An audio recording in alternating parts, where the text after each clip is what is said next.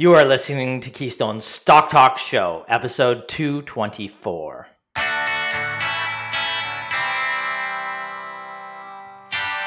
If this is your first time listening, then thanks for stopping by. This podcast is produced every week for your enjoyment, and show notes are found at www.keystocks.com. Come back often, and feel free to add the podcast to your favorite RSS feed or on iTunes. You can also follow us on Twitter at Keystocks and on Facebook. And keep submitting your stocks via the usual social channels or at our website, keystocks.com for our Your Stock Our Take segment, and we just might review your stock in an upcoming show and let you know if it is a buy, sell, or hold.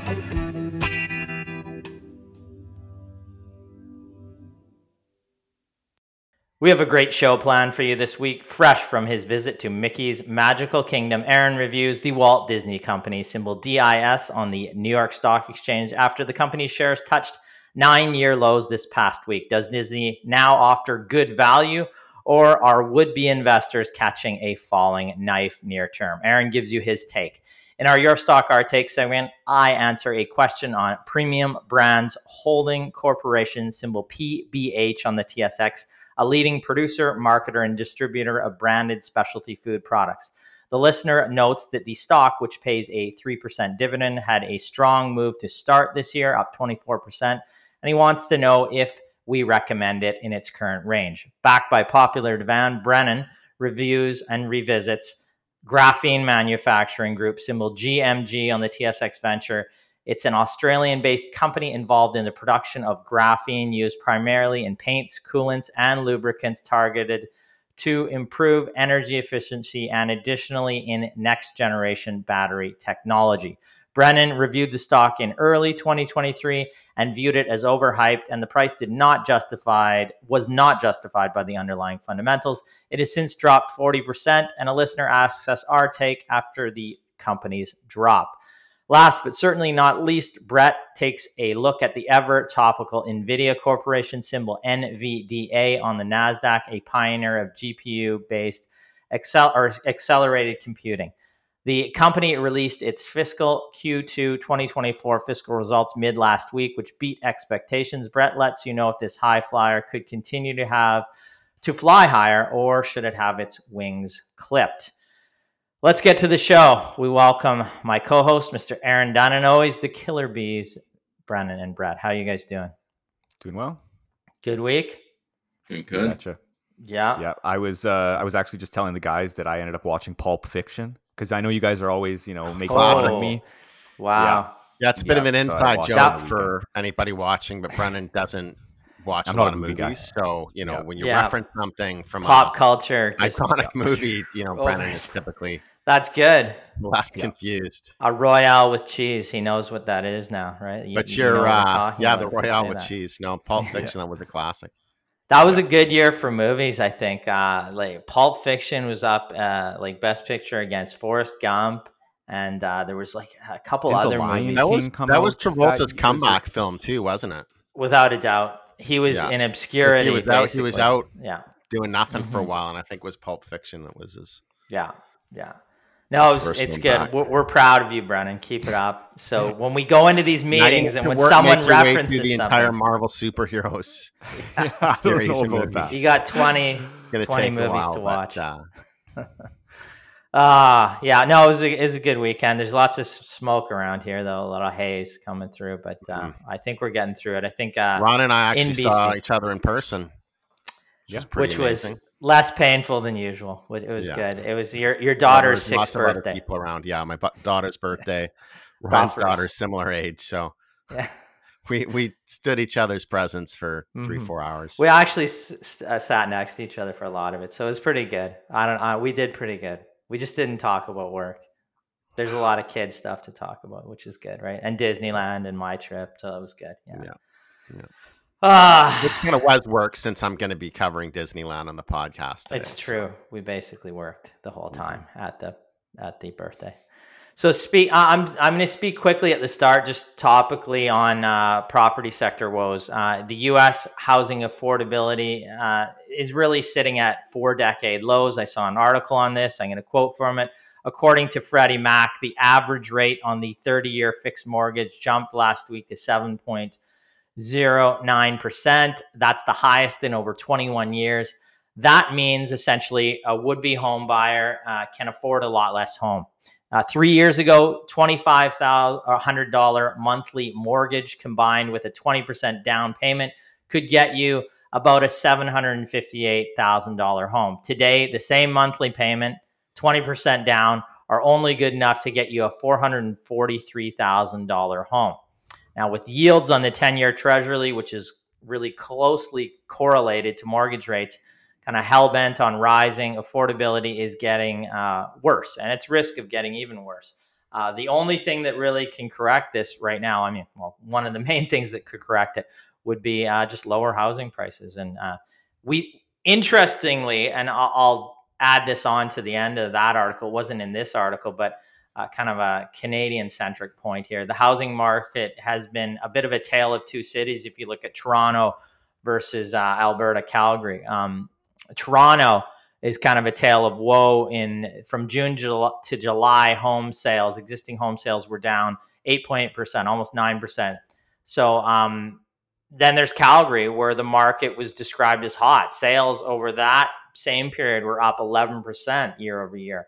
So, and that's mostly, they're saying anecdotally, but I, I think the evidence is there. It's mostly out of province buy, buyers coming in to, say, the Calgary market uh, because they can't afford uh, the Toronto or Vancouver market. So, you know, kind of a tale of two markets going on in Canada right now. But, uh, you know the housing affordability is similar within obviously within the Canadian market and there's just so many people that just can't afford to even look at a home there and moving out of perhaps Toronto or Ontario areas uh, and uh, moving into Alberta where it's been more affordable so you see a spike there maybe near term but uh, you're certainly seeing again a tale of two cities there yeah. So I have a question for Brett here, actually, because he's a young man in, the, uh, in, in Calgary.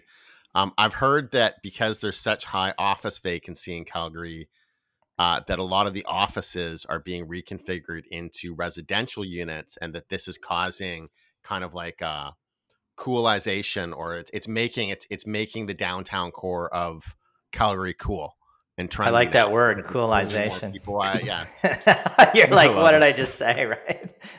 well, I, re- realize that could be, you know, construed in many different ways. Well, so I would no, say I mean, actually making it because Calgary has always had a reputation of being, you know, the yeah. downtown is really only the business mm-hmm. district, and yeah. after the offices oh, yeah. close, there's not much going on there. That you know, the trendy places to go are in various neighborhoods around Calgary. Um, yeah, well, we would go into Calgary. Changing now. So what's is that? What's happening? I would say they're really attempting to. Whether it's actually happening is uh I think still early more. Days. It's still pretty early days. I yeah.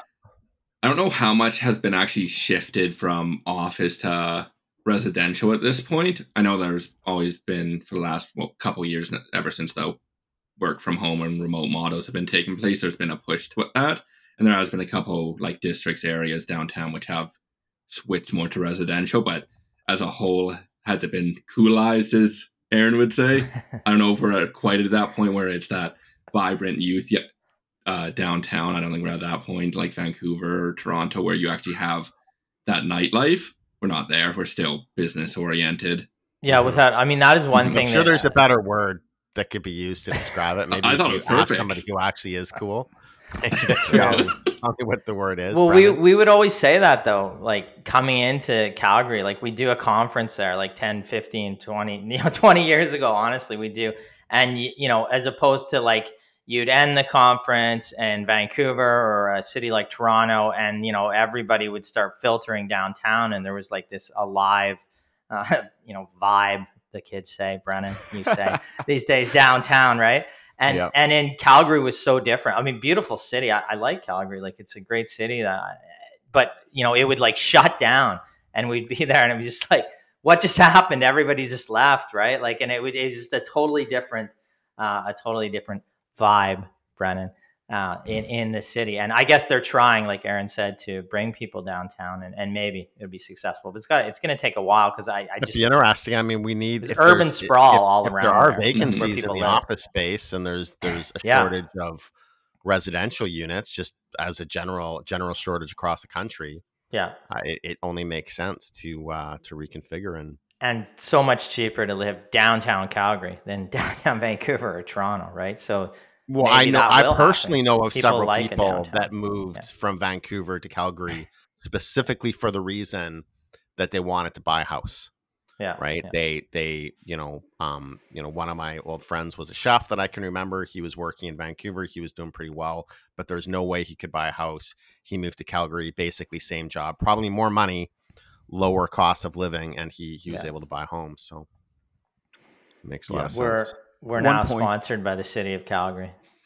Yeah, Mhm. I guess Their so. check is in the mail. yeah, yeah. Um, w- one thing I was listening to Dave Ramsey's podcast uh, on the weekend, and he actually ended up getting mad at somebody who was saying that he wanted to wait for housing prices to potentially come down because the affordability is so low. And Dave got mad at this individual and was basically saying the best time to buy a house is tomorrow you know and he claims you know housing prices have only went up except for you know after the period after 2008 the financial crash but i just was like a little taken back i still think that you know what's wrong with continuing to save um, for you know a larger down payment and you know being patient with the market like affordability is like you just said at an all or how, Yeah. how long of a low is it you know like i just don't see how that doesn't twenty reverse year. some yeah.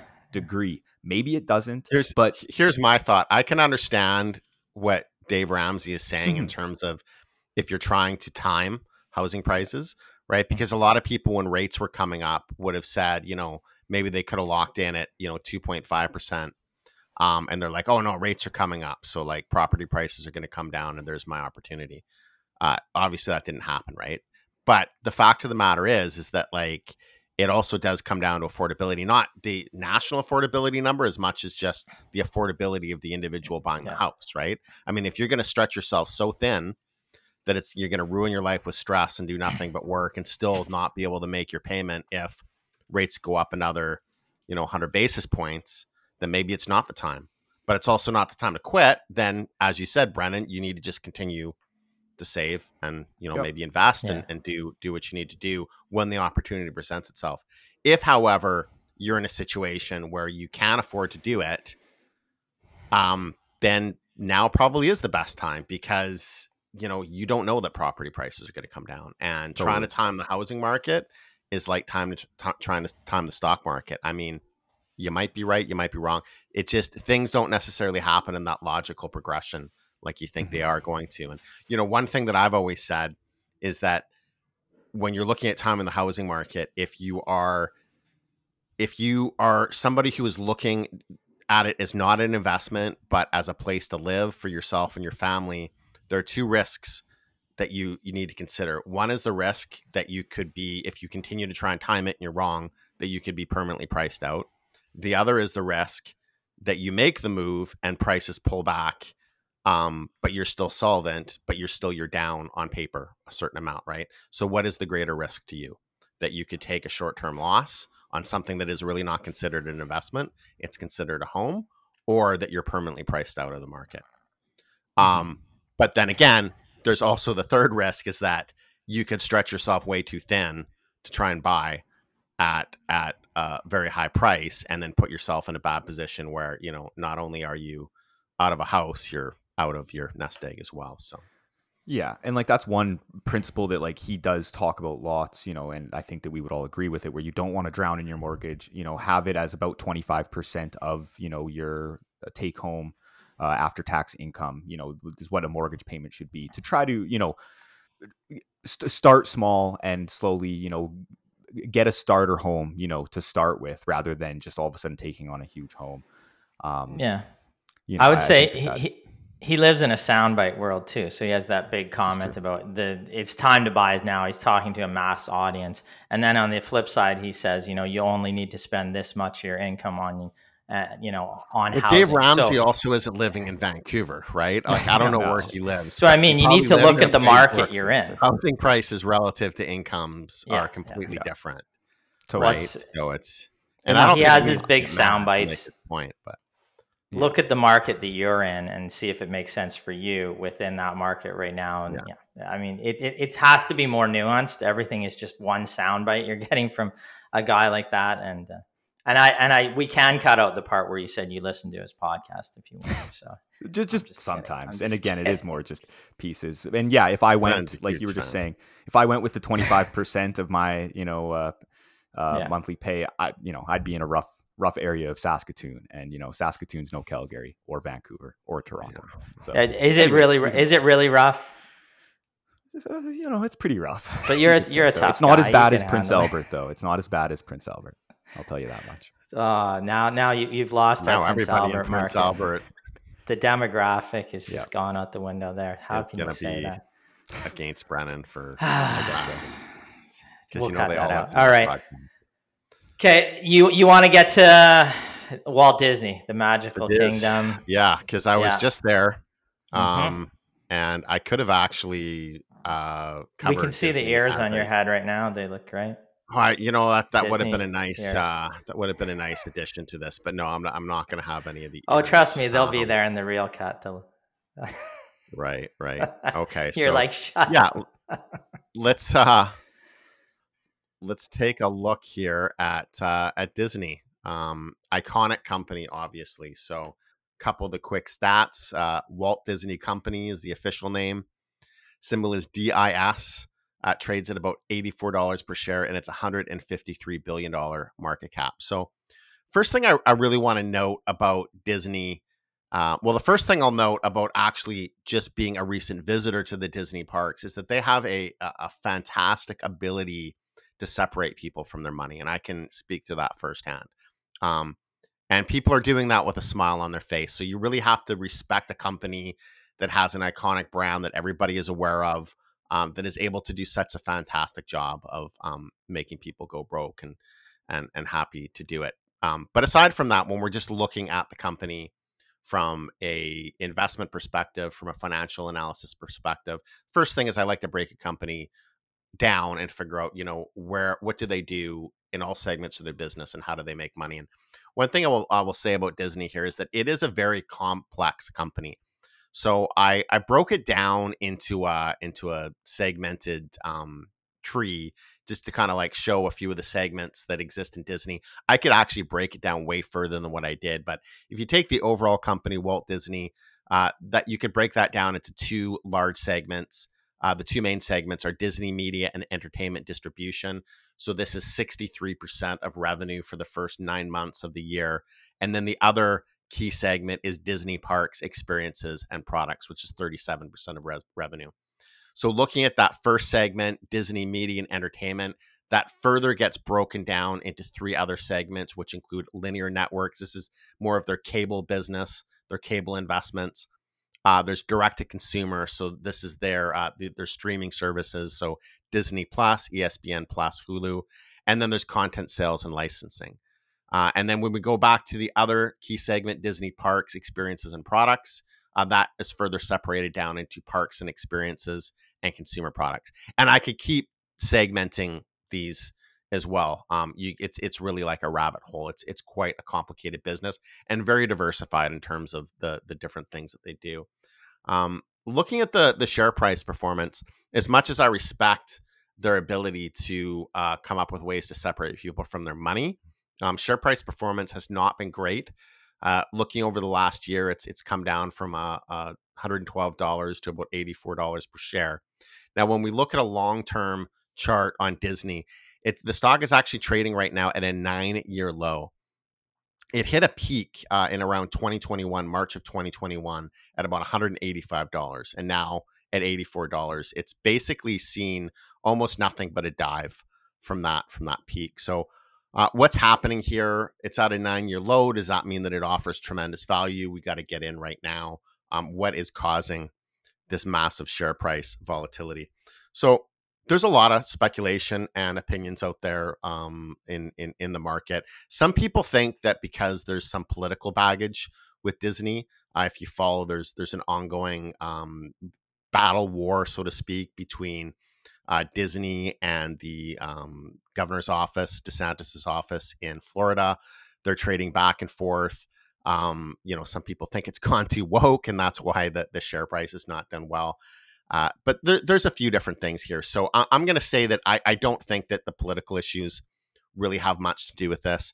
I think that a lot of it really just boils down to the company fundamentals. And then as well, a few other things that drove the share price to a range in 2021 that it never really should have achieved in the first place. So when we look at the company's all time high of about $185, we have to keep in mind that this was during the peak of the pandemic craze.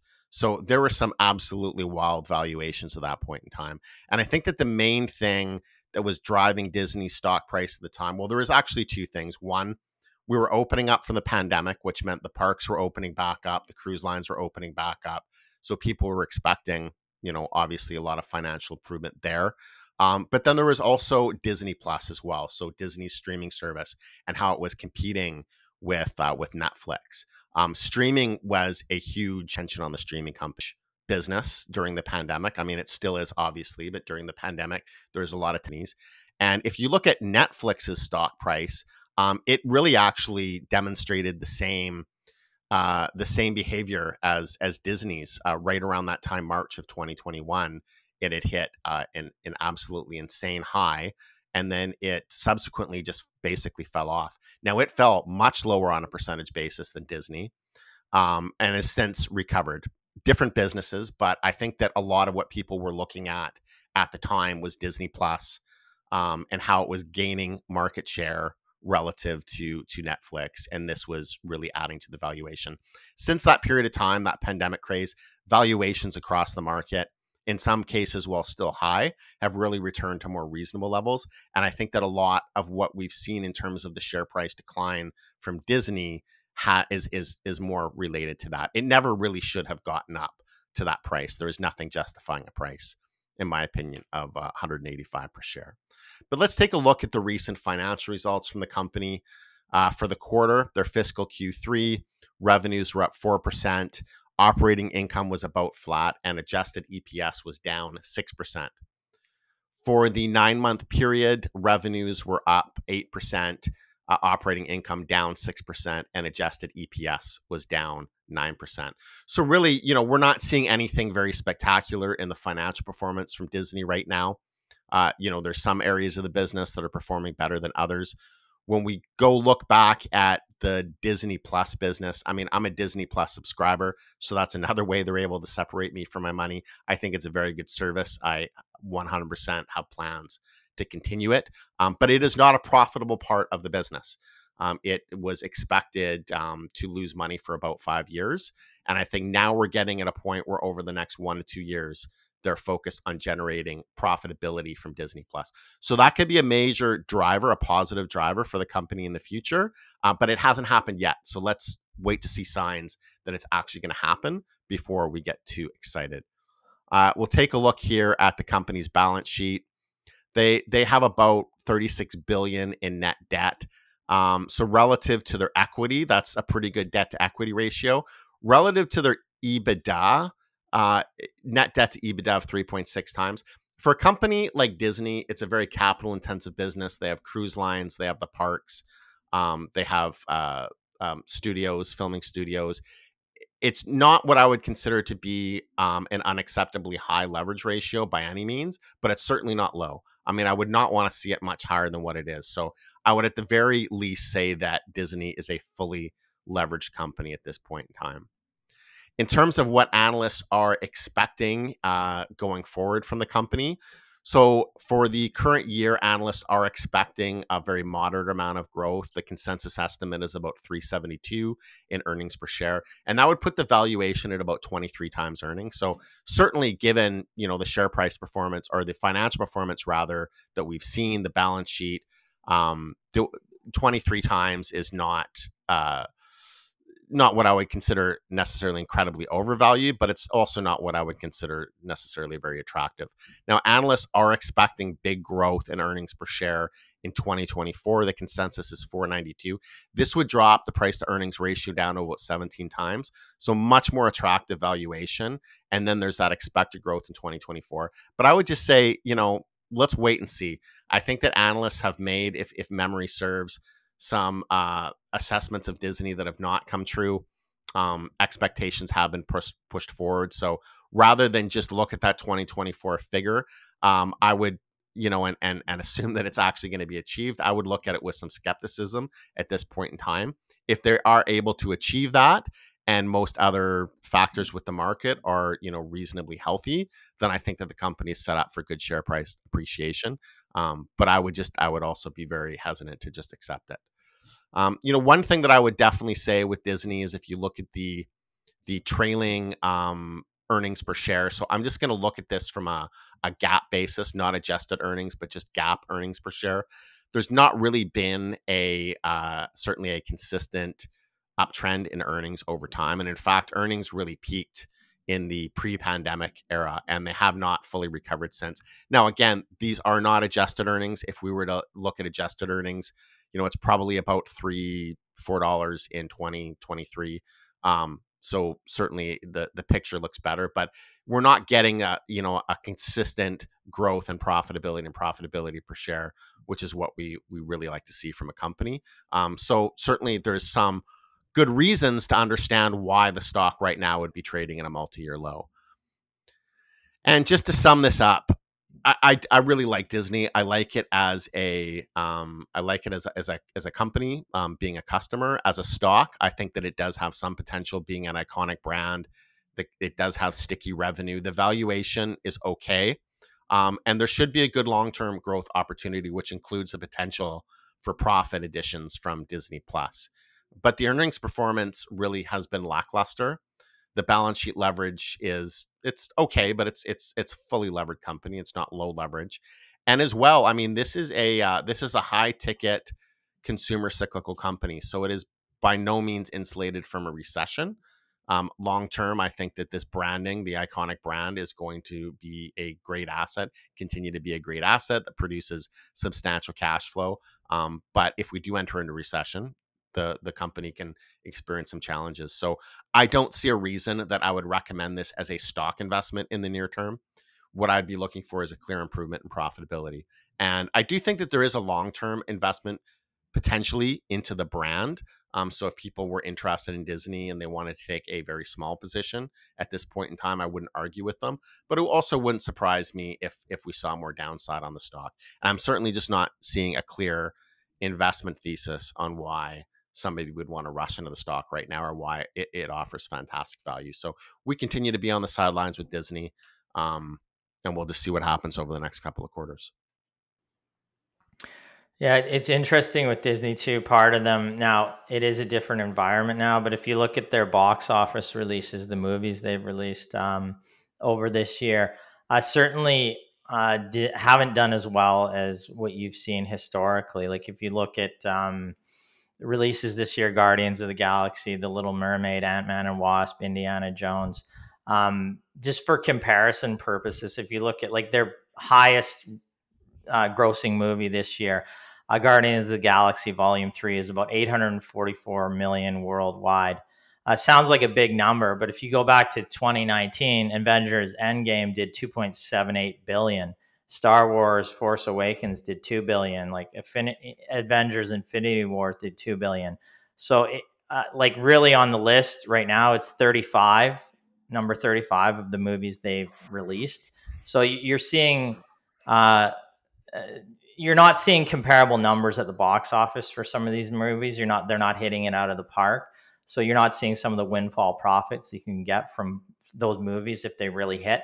Now it is a different scenario now. Uh, back in 2019, they didn't really have Disney Plus, so you you know people are now instead of going out to the and watching it uh, at you know at the box office or watching it at your theater you can grab the movie a couple months later, a month later, or you can even wait and get it streaming several months later as part of your package. So I am sure some of the audience is just saying, let's take a pause. We'll watch the movie in three months, you know, and and you're not watching it at the movie theater. But still, you know, when you look at those numbers, you can see it is a significant decline. They haven't hit it out of the park with any uh, movies in terms of box office receipts over the past several years.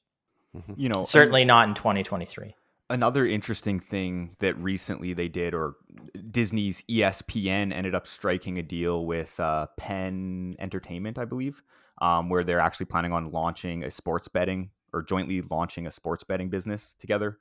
And from my understanding, so under the terms, Penn will pay ESPN about 1.5 billion in cash and offer about 500 million worth of warrants to purchase its shares. Blah blah blah blah. Either way, it's it's interesting just to see, um, you know, the company is partnering with Penn to uh, essentially, um, you know, launch a, a, sports betting app, which is becoming sports, sports you know, and gaming are just uh, like yeah. interlinked now. Like it's become, yeah, they sure are. It, yeah, it's crazy um, how it's become. You know, and of course that was so topical because sure. Penn ended up, you know, cutting its ties with Barstool Sports. Um, and basically just giving the business back to um, Dave Portnoy, who I'm sure many of our listeners have heard about um, and you know decided to go with ESPN, which you know is probably the better route. Um, yeah, well, it's, it's certainly a bigger brand, um, more sport, and a different audience is watching all across ESPN yeah. than is watching just uh, uh, Portnoy's boys. yeah, exactly. exactly. Portnoy's boys. boys. Barstool. Exactly. Yeah. Anyways, interesting for sure. And those those like sports and betting is just inter twined right now. I, I know my dad, every time he watches sports, he curses it down. What is this gambling every time I have to oh. see? But like, there's so many people that, you know, it adds juice to the game. That's, you know, I want my friends, man. It's, it's yeah. crazy. It's lunatics. Like, right? It drives me nuts. It's like if you spent any bit of time building a portfolio, you know, rather than speculating on sports, fantasy leagues and anyways. Gambling, yeah. It's true. All right, let's move on. Premium Brands Holdings Corporation P uh, BH on the TSX uh, trades around $104.35, $4.65 billion market cap. What does the company do? They're focused on acquiring and building value added food businesses and brands that uh, benefit from being part of the their ecosystem essentially. The platforms and brands are active in the Canadian and US retail and club for food services channels. Let's look at the company's second quarter results. Record revenues in the quarter, but just up 7.3% to 1.63 billion compared to the second quarter of 2022. Uh, record second quarter EBITDA, adjusted EBITDA was up 16.5% to 152.4 million.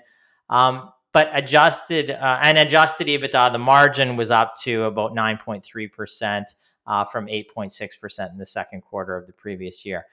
Second quarter adjusted EPS, however, was down 8% to $1.27 in the period. Want to look at valuations? Trailing EV to EBITDA is in the range of 15.89 based on its current year's expected adjusted EBITDA the company trades with a forward looking EV to EBITDA in the range of 12. Premium Brands has significant leverage with net debt of approximately 2 billion. To put this in perspective, the market cap, like we said, 4.6 billion, and its estimated adjusted EBITDA for the current year is just under 600 million. So on a trailing basis, net debt to EBITDA is in the range of 5.6 or 4.55 on a forward-looking basis.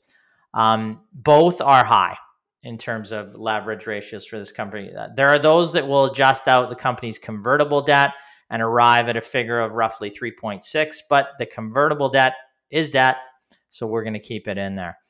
Our take Premium Brands has been a solid Canadian food services consolidator, but as it has acquired more and more businesses, debt has mounted. And in a higher interest rate environment, capital is now more expensive. The cost of carrying that debt is squeezing profitability and will squeeze profitability. Additionally, the company's ability to continue to acquire, to grow, uh, which has been part of its lifeblood, has been impeded.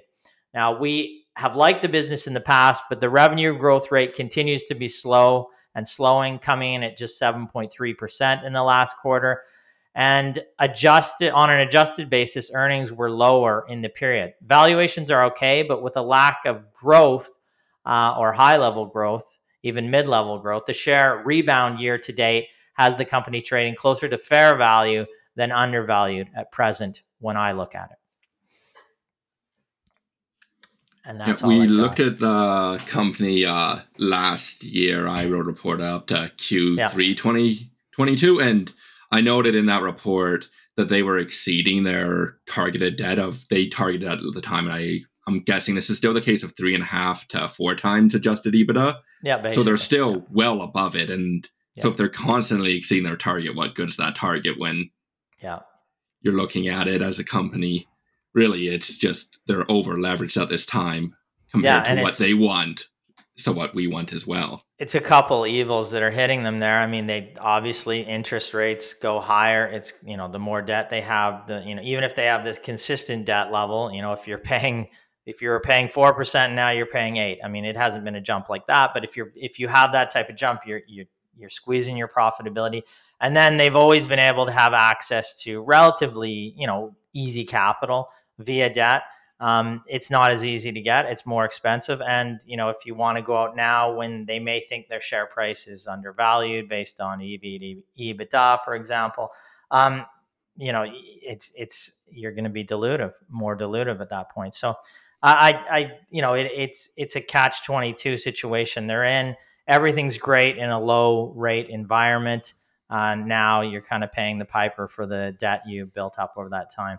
I think there's some great brands in the company, and you know it's not a horrible business by any means. But um, will they be able to grow at a rate that'll get them anything close to a premium valuation on premium brands? I don't think so at this point. Yeah, and I just looked like mo- all of their debts basically uh, variable. So yeah, I just quickly yeah. Looked. So yeah.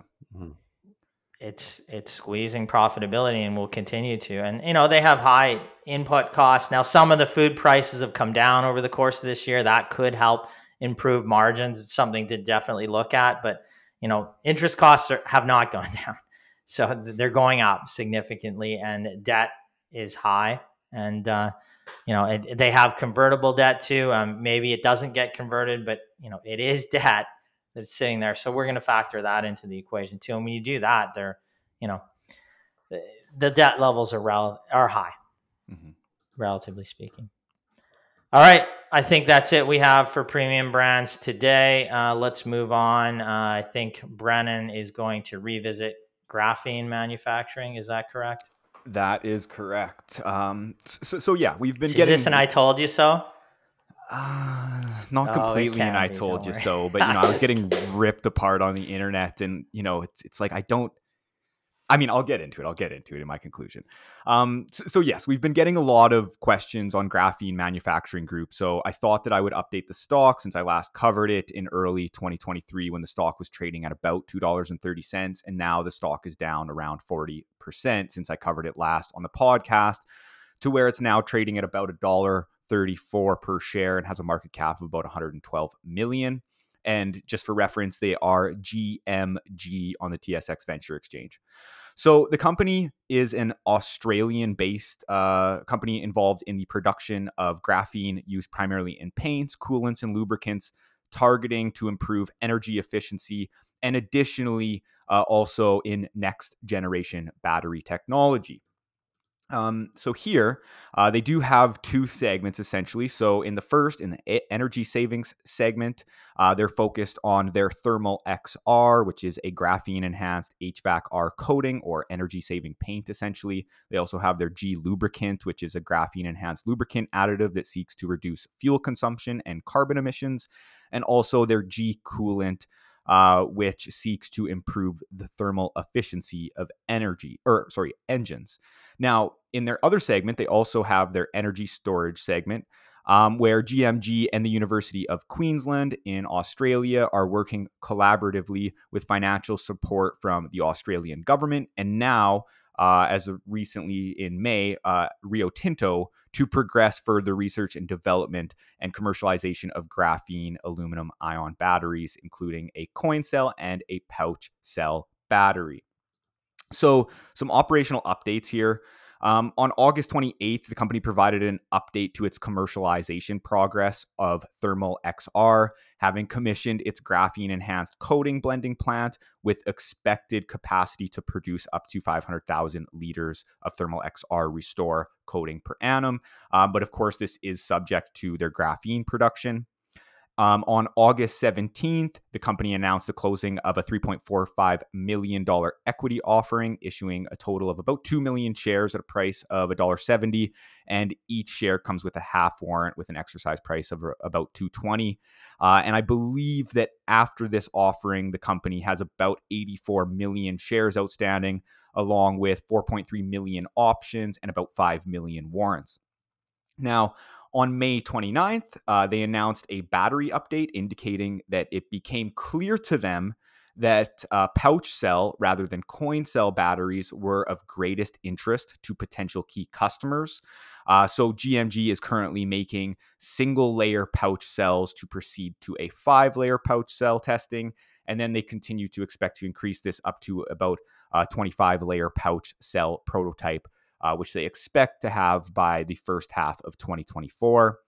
And on May 18th, they announced a joint development agreement with Rio Tinto on its battery technology. So, this is good news, uh, where Rio Tinto will contribute technical and operational performance criteria and 6 million uh, Australian dollars in exchange for preferential access rights to the battery technology. And it is expected to last uh, about two years with payments spread over the term of the agreement uh, and it aims to essentially co-develop uh, this battery uh, together and to cr- kind of make a proof of concept. And they even say that a proof of concept in the news release. Um, so moving forward, the company continues to be focused on four objectives uh, to produce graphene and improve the scale and the production process. Also, build revenue from their energy saving products. And then, of course, develop their next generation battery and then last, develop supply chain partners and project execution capability. Um, and I just wanted to quickly show this uh, for visual representation for those watching on YouTube. Uh, it's just a slide fr- uh, directly from their investor presentation showing their path forward and where they are at uh, their battery technology. So, um, you know, they still have a, a lot of uh, room to go, essentially. And looking at the financials, they're pretty dismal here.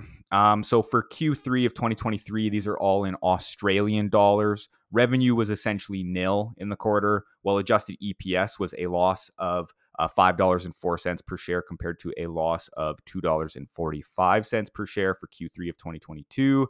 And the balance sheet had about 8.8 million with no debt. Uh, but this does not include the most recent equity raise of 3.45 million Canadian uh, that they conducted. So, to conclude, um, as I conclude here, I wanted to pull up on the screen a few comments which ripped into me uh, for my low quality research, telling me to do some real work next time. Well, first off, this is a free podcast that we do weekly, and I'm not going to spend hours upon hours researching companies which are speculative, produce essentially no revenue, continue to lose gobs of money, and continue to issue shares to keep the lights on. I spend my time researching quality companies for our clients who pay us to find them quality businesses, opposed to what GMG is. It's simply a concept stock. Now, I have no idea whether the business will ever be able to make money. So, as it stands, the business is a concept. Now, yes, it is working to sell its thermal XR products at scale, but even when it does start generating meaningful revenue, we still do not know if it will make money or not. And second off, yes, it is quite positive that they're working in unison with the University of Queensland and Rio Tinto to develop their battery. Uh, but no, you know, I did not waste my time to call Rio Tinto or the University of Queensland, like one of these comments suggests, for them to explain to me what prototypes they're working to develop. Again, as I said last time, there is speculative potential but the business is still a concept and far from meeting our investment criteria. And to me, it's not a surprise that the stock is down 40% in seven, in seven months while it remains a concept and they continue di- to uh, dilute. Now, if they can commercialize their battery and begin to ramp up their thermal coatings and lubricants, yes, there is a case to be made that the stock has upside potential, but this is a huge bet on management and an unknown, and essentially technology which I do not claim to understand. Now, like this last comment from blue underscore uh, beep hang glider who says I will put money into this because of this potential bonanza, but only what I can afford to lose with a shrug. Now, I see no problem taking a speculative bet with a teeny tiny portion of your overall portfolio, which you are willing to lose. But as we say time and time again, if you build a 15 to 25 stock portfolio comprised of stocks like GMG over the long run, you're bound to do poorly. I'll open up to you Didn't guys. you ask yourself why they were able to fundraise very easily? Mm-hmm. Which was another comment, right? Which Yeah, was another because comment. there's a lot of investors that understand the technology that are willing to give them whatever money they want. no, exactly. And I just, you know, Like the first guy the whole, too. the whole am- idea able to fundraise very easily from retail investors by selling a story. Like we don't invest in stories, we invest in businesses that Yeah. are producing products and services and able to sell them to the industry that they're servicing, right? Yeah. So yeah, go c- call the University of Queensland and Rio Tinto. I'm sure when you call the person who invented it, they will say all pleasant things Yeah. about the product. But when you ask them, well, why is it not generating any revenue or income? Well, they have a good answer for that. Yeah. No, ex- exactly. And it's just, you know, it- on the, you know, they're able to fundraise very easily. Well, it's just like any junior mining stock. All of a sudden they get a new CEO in and they start touting, oh, this CEO has, you know, raised this amount of money in capital markets. Who cares? He's just diluting, you know, like I just, again, you know, it, it has potential, but it's just so spec. Uh, you know, GMG here. Uh, Well, I would say the spec. potential is unclear. It might be a Exactly. nice sounding story, but I would still even just say the potential is very unclear. Exactly. Yeah, Anyway. and I think one of the biggest uh, bonanza opportunities, as uh, what was said in the comment there, is is the battery tech, and they're a small, tiny, tiny little player. There is much, much bigger companies that are trying to produce uh, new battery solutions with the electrification. We covered quite a few of those. Mhm. Yeah. We were looking at them in our electrification report. There's much bigger players. There's much bigger funding. So if there is a solution, you're betting on a small player. You're betting on that lottery ticket, Yeah. not a big player. Like it, it's very unlikely that a tiny player is going to beat out a large company when it comes to research and development because they're you're putting exponential more money in from those large companies Yeah. versus a small player raising that three million dollars at a time. Brett, And- come on. Did you even call the University of Queensland? Come on, Brett. Just would you get I- on the I don't understand the the. University of Queensland. when I saw that comment, it's like, come on, man. Like, how much spec can you, or how much due diligence can you put into like a spec business like this? You know, Well, just- the, the point is, it we don't see a lot of value in doing that, and and we see Exactly. value in buying businesses that have existing profitability, revenue, and growth there, uh, and building a portfolio of fifteen to twenty five companies that have that type of profile. Uh, versus if you added three or four of these concepts, or fifteen or twenty of these in a portfolio that are just concept. These are concept stocks until they produce any revenue or any profitability. Make no mistake, until people have paid for these products or services, their concept stocks. Um, and we've seen for 25 years, if you build a portfolio that's centered around businesses like this, you will do poorly over the long term. Uh, you know, if you build a portfolio that has companies with good valuations, good growth ahead of them, and sound fundamentals, then you have a fighting chance to beat the market over the long term and significantly beat the market. And that's what we're trying to do. And that's what we try to look at and teach to our clients, uh, show to our clients when we issue them research, or just talk about on this podcast on a weekly basis. And that's the concept we're trying to get across. You can fall in love with the technology. Um, it's the quickest way to be part, you know, to be taken from your money essentially Mhm. and that's what we see on a weekly basis and it really makes me kind of sad to see people you know get behind and what they think they know about a technology in a small company and marry themselves to that stock uh, it's not something that is uh, good fundamental investing over the long term uh, you know in this case uh, maybe this company has the secret sauce within its technology to produce a, a winner over the long term uh, we're saying that we cannot analyze that. We can analyze the fundamentals of the business. What we did at the start of the year, we looked at a ton of electrification type businesses. we recommended a company called Hammond Power. It was trading at $19.90 at the start of this year. It traded at eight times earnings, had tremendous growth. Today it trades at $54. Well, that was a company with growth, revenues, earnings, net cash position, benefiting from the electrification boom, like you're trying to do with this graphene company. But it had those, all of those things that check off our boxes. And you can see the stocks up 150, 170% uh, over the course of this year, 170% in that range. Uh, that's what we look at. Those are the type of businesses that we like our clients to invest in because you're investing. There's always speculation investing, but that's pure speculation with a concept stock.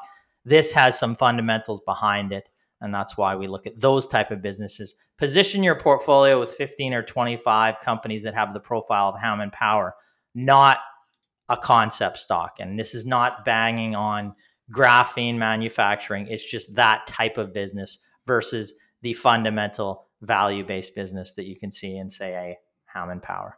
And those are the type of returns that everybody's looking for, like 170% in a seven month period. Uh, that's what you're looking for when you're trying to tremendously beat the market over the long term. Look at those type of businesses. Structure your portfolio with 15 to 25 that have that profile not a concept stock. So that's my soapbox. I think brandon thanks for backing me up eh? yeah. We'll we see what people have to back, comment. Brennan. oh i'm sure they'll say you don't know anything about the technology. It, it, we're really not even talking about that. We're talking about the the philosophy behind our investing exactly. the concept of the way we invest in companies and why we do it that way and how we justify, you know, our purchases of individual companies and our recommendations. All right, let's move on. The show's going long. Nvidia Corp. Uh, Brett's got that one. Yeah, another one which will I'll probably be told I don't understand the technology. So here we go. Uh, Nvidia symbol NVDA on the Nasdaq. It really needs no introduction, but I'm going to give you one anyways, just in case you're not familiar. NVIDIA is a pioneer of GPU accelerated computing, specializing in products and platforms for large growing markets of gaming, professional visualization, data center, and automotive. The stock is up over 220% year to date, currently trading at roughly $460 and a market cap about 1.14 trillion, making it the fifth largest public traded company by size at this time the company released its Q2 2024 results mid last week, which have beat effectively all expectations of the company's already high revenue growth. The company recorded record had a record quarterly revenue growth of 13.5 billion, beating the previous guidance, the guidance that is of 11 billion, up 88% quarter over quarter and 101% year over year. Clearly, that's just a massive improvement for a company this size. The growth was as a result of both pricing increases as well as units sold, notably of its HGX system, which is the platform built for AI use. Notably, we saw as well higher gross margin of 70.1% compared to 64 0.6% in the last quarter and 43.5% in Q2 of last year. GAAP EPS was up to 248, up from 26% last year, while non-GAAP EPS was 270 versus 51% in the prior year. Again, massive increase fundamentally for the financials. The largest non-GAAP adjustment as well was share compensation, like many other companies. Materially, all of the increase in revenue and ultimately all of the income increase was from data center due to the AI gold rush. Revenue from data centers increased to 10.3 billion, up 141% from the last year's quarter. or from the last quarter and from last year it increased 171% whereas gaming the second biggest big biggest segment rose only 22% year over year to 2.5 billion just to give an idea of the revenue split previously for fiscal 2023, so last year, effectively just calendar 2022, 56.6% was from data center, 34.2% from gaming, with the remainder from visual, visualization and automotive. Now, the last quarter, data center revenue was 76.8% of revenue, with gaming only being 18.5%. I want to make that clear. Effectively, all the growth really has been from data center, which is largely AI driven. The headlines of NVIDIA really being an AI driven company is completely true. It is tangible and it is trackable to see that it is entwined with AI at this time. Further, the company once again released strong guidance for Q3. Revenue is expected to be 16 billion plus or minus 2%. This is the same percentage range they gave last quarter, which ended up being being significantly surpassed. So just a grain of salt, even though it was to the upside. Last quarter management guidance really can materially differ from what they expect, even in a couple months. Non-GAAP gross margin expected to be 72.5%, plus or minus 50 basis points, with non-GAAP operating expenses being about 2 billion and other income expected to be 100 million, resulting in a midpoint non-GAAP net income under management guidance of about 8.3 billion, which would be up 23% quarter over quarter if guidance is correct. That is a big if, of course. As we saw last quarter, it could be substantially higher, and of course, on the other side, it could be substantially lower. At this time, I think they need to increase their 2% range, to say the least. So, moving on to valuation, the company is trading at a trade trailing non-GAAP P of 88 times with a trailing price to sale of 35 times. Quite expensive valuation looking back, but of course, the company has shifted nearly all of its growth to data center AI from a mix primarily of consumer graphic and data center. However, going forward, using just analyst expectations, it is trading at roughly 48 times non-GAAP earnings and 21 times sale. If these forward valuations come true, the company still isn't exactly cheap, but it is becoming more reasonable. Not cheap, reasonable. I want to make that very clear. However, I do really want to go through a few risks because the valuation is based on large growth expectations. So, really, what could derail this NVIDIA AI story? First off, the company has a near monopoly on data center GPUs at this time, especially for large language models or LLM AI tasks like ChatGPT. However, AMD, the main competitor to NVIDIA, is expecting to release its ML3 or MI300 chip later this year. I would no expect to mean like a big market chip uh, switch to AMD, like we saw AMD and uh, Intel a few years ago with uh, compute chips or CPUs. But it would not be surprising to see NVIDIA's pricing power be lowered because of this, because you have to offset. Hey, we can buy two NVIDIA chip or two AMD chips offset one uh, NVIDIA chip should we make that change? Is it worthwhile for a company who's buying potentially thousands of these units to make that change? And as well, you have to look at power and price of performance because they are using a ton of power when you're powering thousands of these chips. That is always a concern for these large data centers. So while as well, NVIDIA did uh, say that both pricing and unit growth were part of their uh, growth recently. They did not break out how much was pricing growth, but we can see how much their margins increased for gross margins. We saw it go from about 50% historically to now this 70%. If that does come back down just due to competition, obviously that's a massive risk. The second risk is demand does not only continue to stay high, but it needs to also stay high We've seen previously NVIDIA saw growth from Ethereum mining in 2017 and then needed to revise its earnings significantly lower once that fell apart. While AI is by no means cryptocurrency, it clearly has more legs to it and is supported by larger players and a more tangible market. If the end market changes its needs, NVIDIA's growth would severely suffer. In this case, something similar could occur if AI's end products pretty much just stop seeing growth. We saw a big massive growth with ChatGPT. It just set a new wave of growth expectations, new wave of products over the last year. But if it's another five, ten years before we see that another really step up in products, you might not see that recurring investment in data center players. And they need to see that return on investment to keep on making these large, large billion dollar investments um, over and over again, which is where NVIDIA comes in semiconductor investment is really just cyclical historically. And I cannot see with the advent of AI really changing that cycle. And the current heightened demand could even cause a larger difference between the peak and trough, as we are seeing this significant, really, everyone needs to get into AI at this time.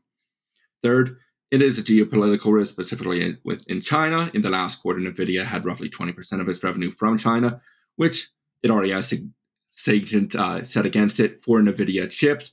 So it needs to actually sell a cut down version of its AI chips at this time.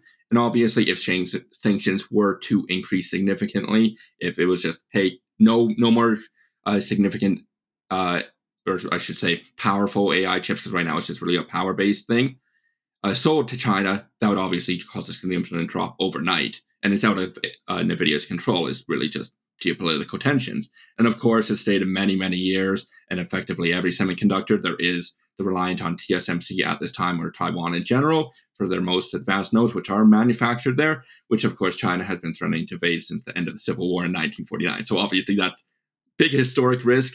Whether it happens or not, I have no idea. But if it were to happen, it'd be significant downside. So it is worth noting.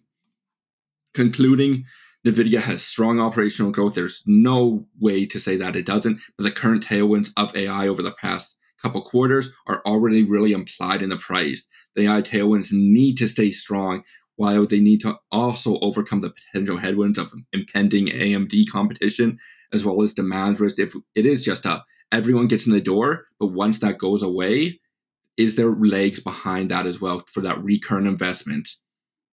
I would really argue at this time, NVIDIA is starting to become a crowded trade with the current valuations, needing to continue at high growth, but potentially having these material risks to demand, creating potentially significant downside if we do not see this recurring investment at the core, you are investing not just in NVIDIA as a company at this time, but really in the success and growth of AI. At the current prices, I wouldn't, be invested, but at lower prices, it is definitely appealing as a company. On that note, I mean, it's like you said, like it's appealing as a company. You know, a Peter Lynch quote wonderful companies become risky investments when people overpay for them.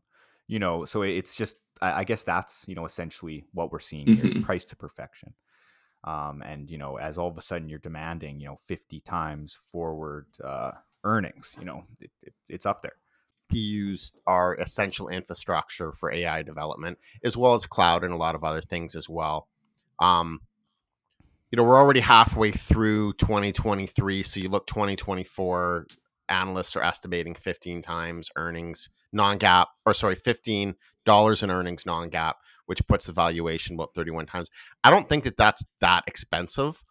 Um, of course, they have to hit that target, and then you also have to consider like, well, what is the differential between GAAP and non-GAAP in there too? But I mean, I'm not seeing something that's ridiculously overpriced here. I think the main risk is just as Brett said, you know, it's not so much what is the we know that AI is the future um, but it doesn't mean that there's going to be um, consistent growth year over year over year over year uh, in the demand for GPUs, right? Like we've seen a major step up um, recently with with ChatGPT and GPT three, and a lot of times you'll see that major step up, and then things kind of flatline a little bit, or they increase at a much more moderate pace for five or six years before you see like another step up. And we have no, I mean, ultimately NVIDIA is a hardware company, primarily, not a software company, although they are getting more into software in the future, but they're primarily a hardware company. So it's it's not a recurring revenue business. We have seen volatility and cyclicality in the company's financial performance in the past. So those are things to consider that would be my take on the valuation. Uh, in terms of uh, just hardware versus software it's typically harder to maintain a margin over the long term in hardware and there's less recurring nature obviously to it it's often not non-recurring. So does it deserve a high premium valuation that like a software giant say like microsoft or an adobe or, or these companies that have a SaaS based business that is very recurring higher margin, less volatility. So it's trading right now at valuations that kind of rival those names. Um, does it deserve to have be at those multiples? Maybe in the near term, where you see you know a ton of activity around AI, and perhaps that continues, but they don't have the they don't have the recurring nature and they don't have the margin profile that's sustainable to me. Most hardware companies don't have that. And so does it, you know, you can see this extreme volatility in the share price over the last like four or five years. So uh, that would indicate that it probably continues that way because you have cycles in companies like this, and uh, it's hard to pay a massive premium for a business that is, you know, that has that cycle to it. For me.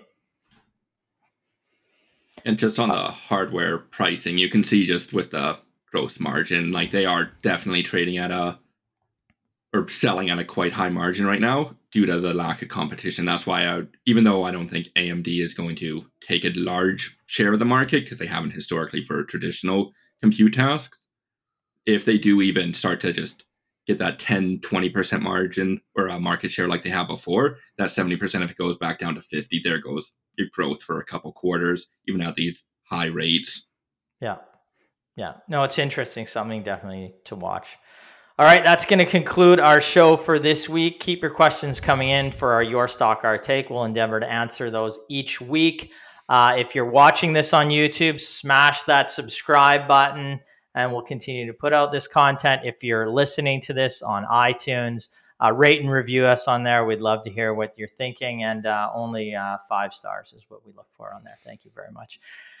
Again, I'd like to thank everybody for listening. And as always, wish you profitable investing. Okay, thank you. Thanks, everyone. Thank you.